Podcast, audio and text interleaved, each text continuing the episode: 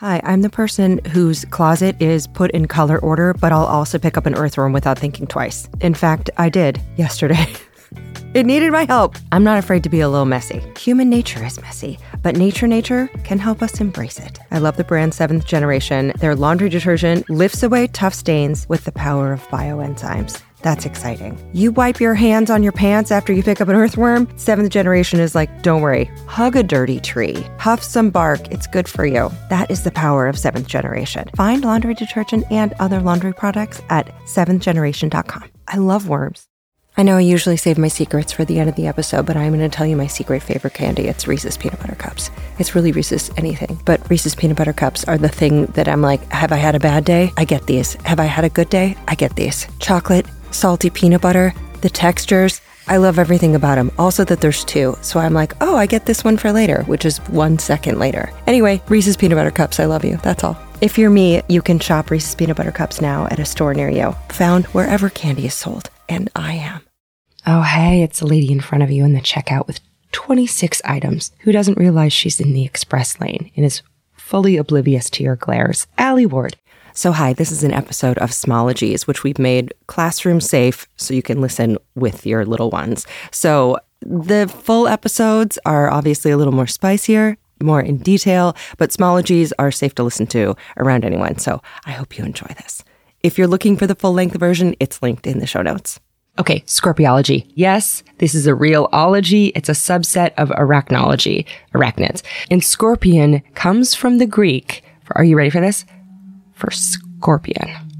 Okay, that is not something that made me say, oh my God. All right, we covered myths about scorpions, what big pinchers mean, some movie magic, how lethal are these critters, glow in the dark magic, and also where is their butt? So bust out your black light, keep your ears on alert for STEM advocate, science communicator, researcher, expedition leader, and curator at the California Academy of Sciences, scorpiologist, Dr. Lauren Esposito.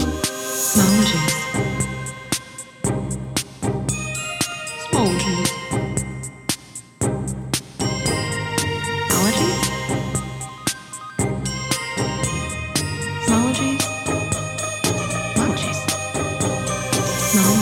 Okay, so you are, I looked this up. You're an arachnologist. Yes. But I saw that there is a subset that is scorpiology. There is scorpiology. So I'm a sc- I'm technically speaking a scorpiologist. No, at what point when you were studying them did you say, Holy macaroni! these are cool? Uh, You know, it was really it started when I was doing that undergraduate internship and I realized like man, scorpions are amazing for so many reasons. Boy, how to get ready for this. Okay, here we go. Here we go. One, they were the first terrestrial arthropod predators. So before anything else was on land, scorpions came on land, these little beasts. They weren't little then, they were like the ancestors of scorpions were like a meter long. they were huge. Three feet? Yeah, three feet, maybe even bigger. And they were these like underwater marine predators that were like ruling the oceans at the time. And and eventually, some people have hypothesized that because we found these um, ancient trackways alongside rivers of scorpions, so they're little footprints embedded in rock. Well, it was mud that turned into rock over time. Um, and and they've hypothesized that they were actually became amphibious and were coming up onto land to eat spawning fish Oh, like grizzlies, right? You know, grizzlies like come in the river and eat the spawning fish. They were doing the same thing, but they were like the size of grizzlies and they were scorpions. Comes to scorpions, the bigger the better. oh my god. I literally am having like vertigo. Like I can't just imagining a scorpion the size of like a kiddie pool just just hurt like like an alligator. Basically like an alligator. They were these things, they were called eurypterids, the ancestors of scorpions. And eventually the gills that they had to breathe underwater were internalized and that allowed them to live on land. And so the scorpions of today basically look identical to the scorpions of 450 million years ago. So they've been on Earth forever, right? So we can ask all kinds of questions about what happened on Earth in the last 450 million years by trying to understand the, the evolutionary history of scorpions. And so how do you think they got littler and littler? Well, there's a like the main driving factor behind w- why insects and arachnids are not as big as they used to be, as big as the fossils we find, is the uh, oxygen percentage in in the air in the atmosphere. Oh. because scorpions and spiders and insects all basically passively respire, so they don't breathe. They don't have lungs where they're breathing in and out, um, and they don't have uh, closed circulatory systems. They just kind of have blood that like pump, gets pumped around by a heart, just open up in their body, and and so the rate at which oxygen can get to all their tissues that they need for walking around and moving and eating and doing all the things is limited by how much uh, concentration of oxygen there is in the air. And over time, the oxygen concentration's gone down. So Lauren explained that when life started coming on land and there were more and more air breathing critters, the carbon dioxide output increased and the oxygen levels went down. So when you have less fuel, you downsize. So think of trading in a Hummer for a Fiat, but slowly as a result of evolution. Okay. So apart from the last 450 million years of history, where can we find scorpions? And so where do scorpions live? Clearly not in New York City. Oh my gosh, they live basically everywhere that that there's not major freezes for long parts of the year. Okay. So like like imagine a place. Scorpions in your underwear. There's probably scorpions there. They're not in Antarctica. Well, They're also not in the Arctic because it's cold. It's like snow on the ground all year round. But they are in places like the Alps, so you wouldn't expect them to be in the Alps or like the the upper reaches of the Andes, like in Argentina. There's scorpions. The, my real area of speciality is the neotropics. So I'll go to the Caribbean, to Central America, South America. But I've been to places like islands off the coast of of uh, equatorial Africa, um, Southeast Asia. I don't know. I've been like all over the world looking for those little buggers. And now tell me a little bit about the basic structure of a scorpion. Like what are we dealing with? Cause I feel like they got crab in the front. They got snake face in the back with the venom. Like They got the business end in the back. Yeah. What's, It's like a mullet, right? So, so scorpions, like all arachnids, have have two primary body parts. They have a prosoma, which is the like the head, mm-hmm. And they have a, a a pistosoma, which is like the body. So, like picture a spider. There's two main chunks, but scorpions have this extra little business end, which is the tail.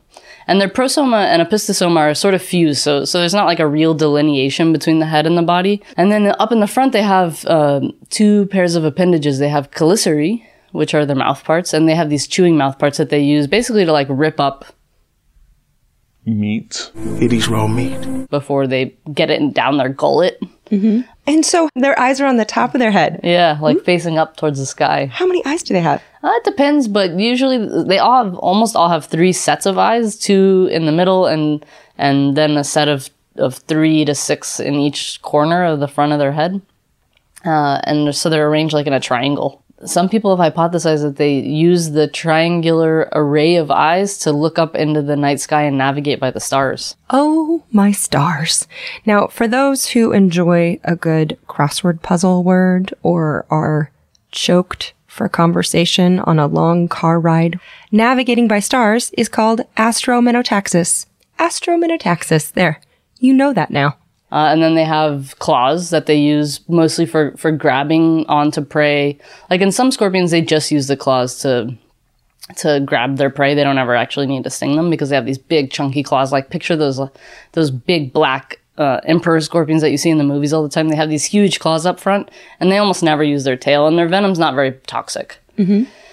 But other scorpions have these really th- slender, thin claws, and they really just use those for manipulating prey items and mostly use the tail and really powerful, super toxic venom for disabling their prey and escaping predators. Claws in the front, tail in the back, and at the very end of the tail is the stinger. And the stinger is a, looks kind of like a bulb, like a light bulb.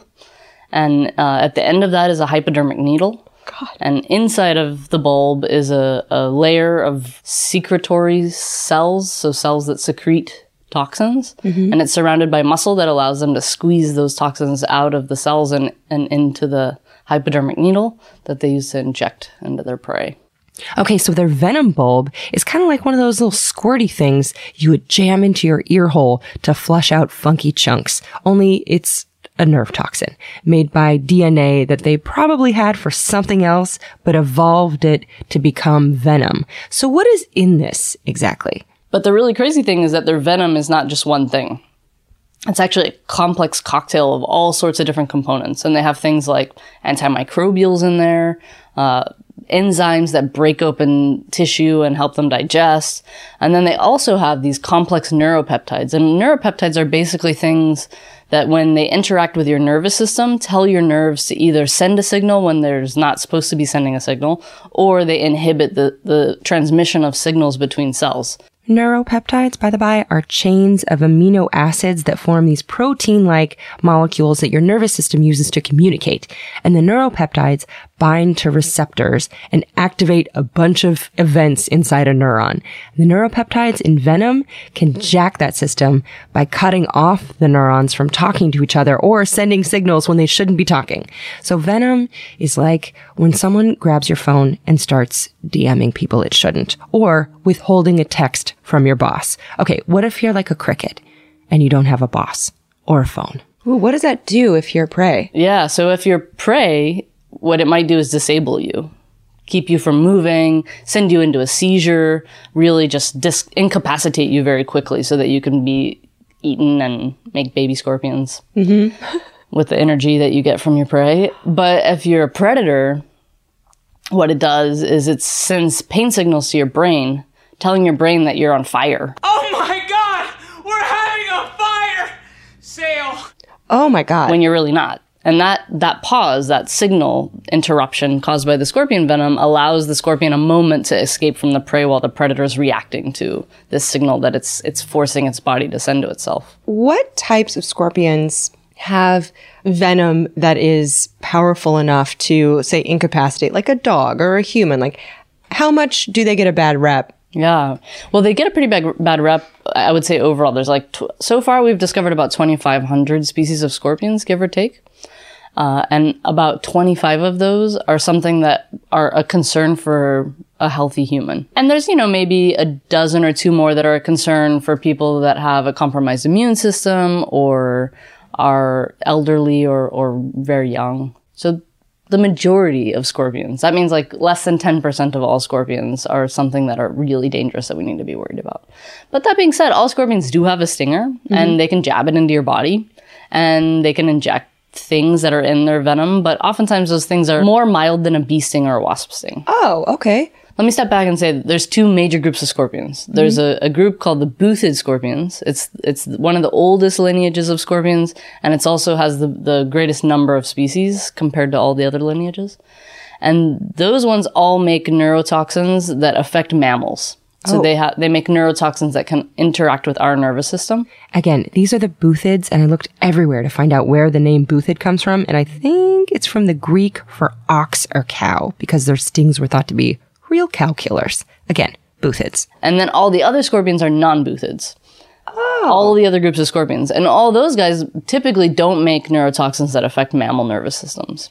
But considering the reputation of scorpions, they do carry some dramatic names like the black spitting thick tailed scorpion or the man killer or death stalker. These kind of sound like 1970s carnival rides. But scientific names are dreamt up by the scientists that first recognized that species as being a new species. Have you gotten to name any?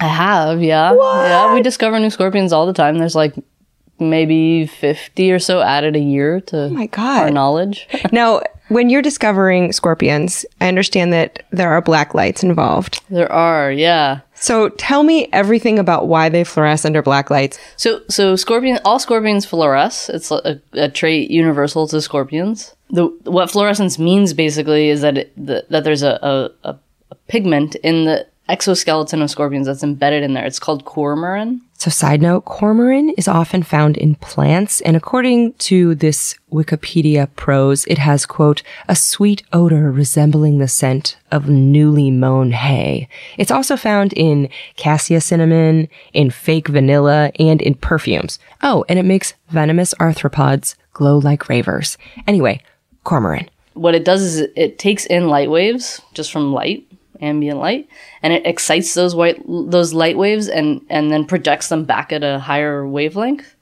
Um, so that's what causes the fluorescence. It's not like sh- like a reflection or it's actually like an excitation of light beams. And and so they all fluoresce this bright like neon toxic sludge green under a ultraviolet light. And we don't really know why they have this feature. there's there's a few possibilities. One, it's just a byproduct of how their exoskeleton forms. Like the the process in which they form their exoskeleton creates a fluorescence. Or alternatively, it has like a function that that's helpful for them. And there's a few possibilities. One that's been proposed is that it's a whole body light detection system. Oh my god. So it allows them to detect when there's light, which I, I think could very well be, but also they have eyes, so typically they can see if there's light outside or not. So it could be another function as well. The other functions that have been thought up are that it's a way to tell other animals that they're dangerous, like bees are black and, and, and yellow, and that black and yellow is like a, a sign that they're dangerous scorpions are active at night and at night colors don't show up very well and things that are active at night can't see very well in color mm-hmm. um, so so many things that are that are doing things at night have a, have evolved greater uv um, capabilities and so flowers that bloom at night have a uv pattern that attracts pollinators mm-hmm. So scorpions that are active at night might want a uv pattern to say hey wait this is, I'm dangerous and you should stay away from me, like a warning color. Or they're actually trying to mimic something else, like a flower, and attract things so that they can eat them. oh my god. So those are the, all the possibilities. Do you think that their ancient ancestors that were ginormous could fluoresce? Well, there is some a geologist mentioned that there's some really well preserved fossils that preserved cuticle and the cuticle fluoresces. Oh my god. So side note, this is due to their glowing hyaline layer in their exoskeleton. Also, did you know that horseshoe crabs also glow under UV light? If someone wanted to go out and look for critters at night, do you think getting a black light and just yeah. checking things out? Yeah, I mean, they, uh, like in some places they sell them at Home Depot. You can go on a scorpion hunt, and the so thing exciting. is, the trick is to go out at night because one, you can't really see, see anything with the black light during the day because it's not a very bright wavelength of light, Mm-hmm. so it gets washed out by daylight. And two, scorpions are nocturnal, so they're active at night, not not during the day. Now, what about scorpions in movies or pop culture? Is there any movie that really does a good job with scorpions or one that really gets your goat?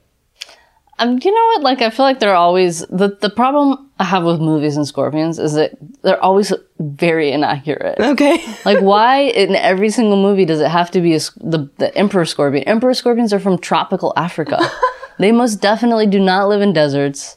There's definitely no black scorpions living in a like white sandy desert. That doesn't exist. They want to blend in with their environment. They're not trying to stand out like black on white background. Are there emperor scorpions easier to handle? Yeah, I mean they're really common in the pet trade, and mm-hmm. actually for that reason they're the only scorpion that's considered to be threatened or endangered. Ooh. Like they can live to be 25. Yeah, I feel like lay off the scorpions. Yeah, like lay lay off of them. And, Yeah. And the other crazy thing about scorpions that I always that I'm that I was struck by when I first learned about them is that the the moms give birth to live babies. That was my next question. I've seen a picture of scorpions that are just have a backpack full of baby scorpions. Yeah. What is happening there? yeah. So while their courtship starts by the what we call a pas de deux, the, they actually dance. They do like a ballroom dance. They're actually quite uh, refined animals. So the males approach the females and grab onto their hand. They face her and grab onto her hands, and then they do this like dance like back and forth where he like leads her back and forth. Oh my God. Gestation period, you ask? Seven to nine months, similar to a human, or up to 14 months for emperor scorpions. What troopers. And once they give birth, she does this thing called a birth basket, where she arches her back up and makes her arms into like a circle, like kind of touches her hands together and makes like a little circle. And so they'll crawl up her hands onto her back, and then they'll stay up there for. Uh, depends on the species, but they'll stay up there until they've molted for the first time. So they've shed their exoskeleton and and gotten a little bigger. And and in that first period, they kind of almost look like a little larval still. Like they don't look like a normal scorpion. But as soon as they have that first molt, they look just like a little tiny miniature scorpion. So they just hop off and they're like, toodaloo. Yeah, like they'll kind of start coming off her back and then getting back on for a little bit. But in some species, they do kind of live semi cooperatively. Like they're still living together in the same area for a long period of time. So the moms actually like will live in a burrow with the babies. Aww. I don't know, like months, years maybe, and they'll just live around each other and they tolerate each other really well. And then she gives birth anywhere from two to I think the upper limit that anybody's ever recorded is like uh, 150 40, like high 140s. Wow. Maybe, let's say 150, call it even. 150 babies. That would be like a lot. And they all pile up on her back. What a party. Yeah. And now, Scorpion party. now, what is some flim flam about scorpions that you would like to debunk? What are some myths that you're like, let's get the record straight, people? Well, okay, here's a few here's a few things you need to know about scorpions. Okay. One, they can't jump. Oh, okay. It's just a thing. They don't they don't jump. They can't walk. I, they can they can walk on some vertical surfaces if they're like grainy, like like a rock that has little micro areas to step on. But otherwise, like something that's slick, like windows, they could never walk on a window. Okay. So they're gonna have a hard time getting to you if you see it from like a like three feet away. Like you don't have to run away. It's not gonna be able to grab you. So, with the exception of Arizona, some parts of southern Nevada, and some parts of western New Mexico, Lauren says, In the U.S., there are no scorpions that will, will- you have to be concerned about. oh, okay. Like worst case scenario, it feels like a wasp. Even those ones in Arizona, like they, if you're a healthy adult, you don't have to worry. It's not going to kill you. It will just hurt for a little bit. Okay. you might feel like a little more like an electric shock than a wasp sting. Okay. But if you're a child, you want to be safe and not be playing with scorpions in Arizona. Just rule of thumb. Uh, so that's a, that's a thing. Um, I have so many questions from listeners. Can I ask you? Yeah. Okay, so before we get to your Patreon questions, a few words from the folks who sponsor the show. And one thing about having ads is it makes donations to a cause of the ologist choosing possible. So this week, it's to Islands and Seas. This is a nonprofit that Lauren founded with Eric Steiner. And Islands and Seas is building these small field stations that serve as research facilities for scientists in the area. They also serve as centers for science and environmental education for nearby schools. They have internships for teenagers interested in science, field guide training. Ah, so good. Islandsseas.org. That's islands, plural, seas org. So thank you, Lauren and Eric, for starting that. Now, a few words about sponsors making that donation and the production of this very show possible. Oh, KiwiCo. We love you. Kids love you. Parents love you. Uncle Alie's love you. Here's the deal. So whether you're staying at home or you're heading out on some summer explorations, KiwiCo is inviting kids, also kids at heart, that's you, to enjoy their first ever summer adventure series. So kids from two years old to teens can receive six hands-on science and art project kits over six weeks. They have something for everyone. They have different topics for each age, whether your kid wants to explore space or learn about dinosaurs. And I've heard from my parental friends that summer can be a little challenging to keep the kiddos busy. KiwiCo's like, we did the legwork for you. And the Summer Adventure Series is this personalized experience with super fun activities like a bottle rocket kit where kids can build an actual bottle rocket. And you can either receive all of your summer adventure crates at once or weekly for six weeks. I think it's so amazing that they have different crates for different ages, everything from the great outdoors that has like giant bubbles or a window garden to a trebuchet kit for ages 9 to 14, an entrepreneur where you can do textured clay projects. If you have kids, if you know kids, keep them occupied and learning and having fun this summer with KiwiCo. And you can get 20% off your summer adventure series at kiwico.com slash ologies summer. That's 20% off your summer adventure at K-I-W-I-C-O dot com slash ologies summer. Oh, have fun. Oh, hi, it's me, the lady that checks a bunch of scholarly articles before she believes anything, Alie Ward. And I feel like we are similar in that we have a fair amount of skepticism and we like to dive deep and find out what the actual facts are. This is why when it comes to any kind of supplements, I enjoy Ritual, which is a female founded B Corp, meaning that they're holding themselves accountable to not just the company, but also to the health of people in our planet. And their clinically backed essential for women 18 plus multivitamin has these high quality, traceable key ingredients in bioavailable forms that are clean. Only about 1% of supplement brands are USP verified, and Ritual is one of them. So I like being able to trust what I'm putting in my body. From an aesthetic standpoint, I'll also tell you that Ritual are beautiful little vitamins. They look like lava lamps and they taste like mint. So taking my Ritual is part of my, I guess, morning ritual. I, that's probably why they named it that, and I didn't even think about it. Anyway, no more shady business. Ritual's essential for women 18 plus is a multivitamin you can actually trust. So get 25% off your first month at ritual.com slash ologies. You can start Ritual or add essential for women 18 plus to your subscription today. That's ritual.com slash ologies for 25% off. Down the hatch. Okay, back to your questions. Okay, so This is kind of like a lightning round. Okay, Sonia Karpelovich wants to know should they be kept as pets? And if yes, do they make good pets? I say I'm gonna say yes. They should should. There's no reason they shouldn't be kept as pets. But like all things that are kept in captivity, I think it's really important to have captive bred ones, uh, because then that keeps people out of the natural ecosystems from over harvesting, over collecting for the pet trade. So there are some like quite a few species that are really common in the pet trade and are bred in captivity. So if you want a scorpion as a pet, don't go get it out of your backyard. Leave it there. It's doing something important in the ecosystem, and rather buy one that's been captive bred by by a breeder. Okay. Emily Hawkins has a question about the waste management system. Where is the butt? Do they pee? They do.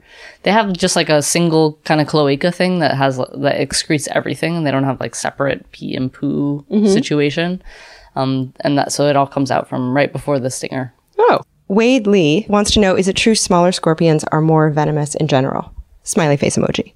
It depends on where you are, so it's not a simple yes or no answer. In some places, smaller scorpions are belong to that one group Buthidae, so they are more venomous. Mm-hmm. But I would say, in general, a better frame of reference is if they have thin hands and either a really long or a really fat tail, they're probably more venomous. And if they have big fat hands and their hands are much broader than the width of their tail, then they're less venomous. Ooh. So it's not like the overall body size, but the proportion of hands to tail situation. So, counterintuitively, big pinchers, less scary. And now, best thing about scorpions, best thing about your job. What do you love? Uh, you know, I love my job because I get to wear so many hats, and I'm at an institution that feels. I'm at an institution that was such a good match for me, which is why I wanted to work there. Um, the California Academy of Sciences is is I think a an incredible museum because it's equally committed to science outreach, which is something I love doing, and like really high quality science research. So for me, those two aspects of my work life, I always felt like I was going to have to give up one for the other. Mm-hmm. But I found a really great fit, and I think for me, that's like the go- the great thing about going to work every day is they love all the things I'm doing, including running a little nonprofit that's focused on conservation and doing a visibility campaign for queer scientists. And it's nice to be somewhere where I can bring all of me to the job. Thank you so much for doing this. Ah, thank you. Oh my god, This is great. So ask smart people questions because how else would we ever find out that scorpions are 450 million years old and were once the size of like a couch? What? What? To learn more about Dr. Esposito's endeavor, you can find her on Instagram at Carabales. More links will all be up at alieward.com slash ologies slash scorpiology. You can follow Ologies on Twitter or Instagram at Ologies. I'm on both at Alie Ward with one L. Also linked is alieward.com slash smologies, which has dozens more kid safe and shorter episodes that you can blaze through. And thank you, Mercedes Maitland of Maitland Audio and Jarrett Sleeper of MindJam Media for editing those, as well as Zeke Rodriguez Thomas. And since we like to keep things small around here, the rest of the credits are in the show notes. And at the end of the episode, I give you a piece of advice. And this piece of advice sounds simple, but it's huge. And that is that you are enough as the person you are, and you are wonderful as you are. And anyone who is worth being your friend already loves you the way that you are, and you don't have to change to make anyone happy. So just be yourself, and the right people will come to your life. Okay, that's my piece of advice for you. Took me a long time to learn it, but it's important. All right, bye bye.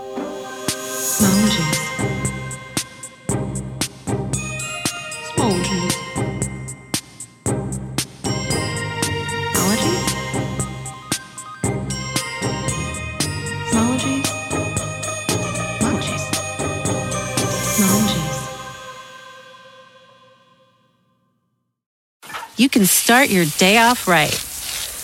When you find a professional on Angie to get your plumbing right first. Connect with skilled professionals to get all your home projects done well. Visit Angie.com. You can do this when you Angie that.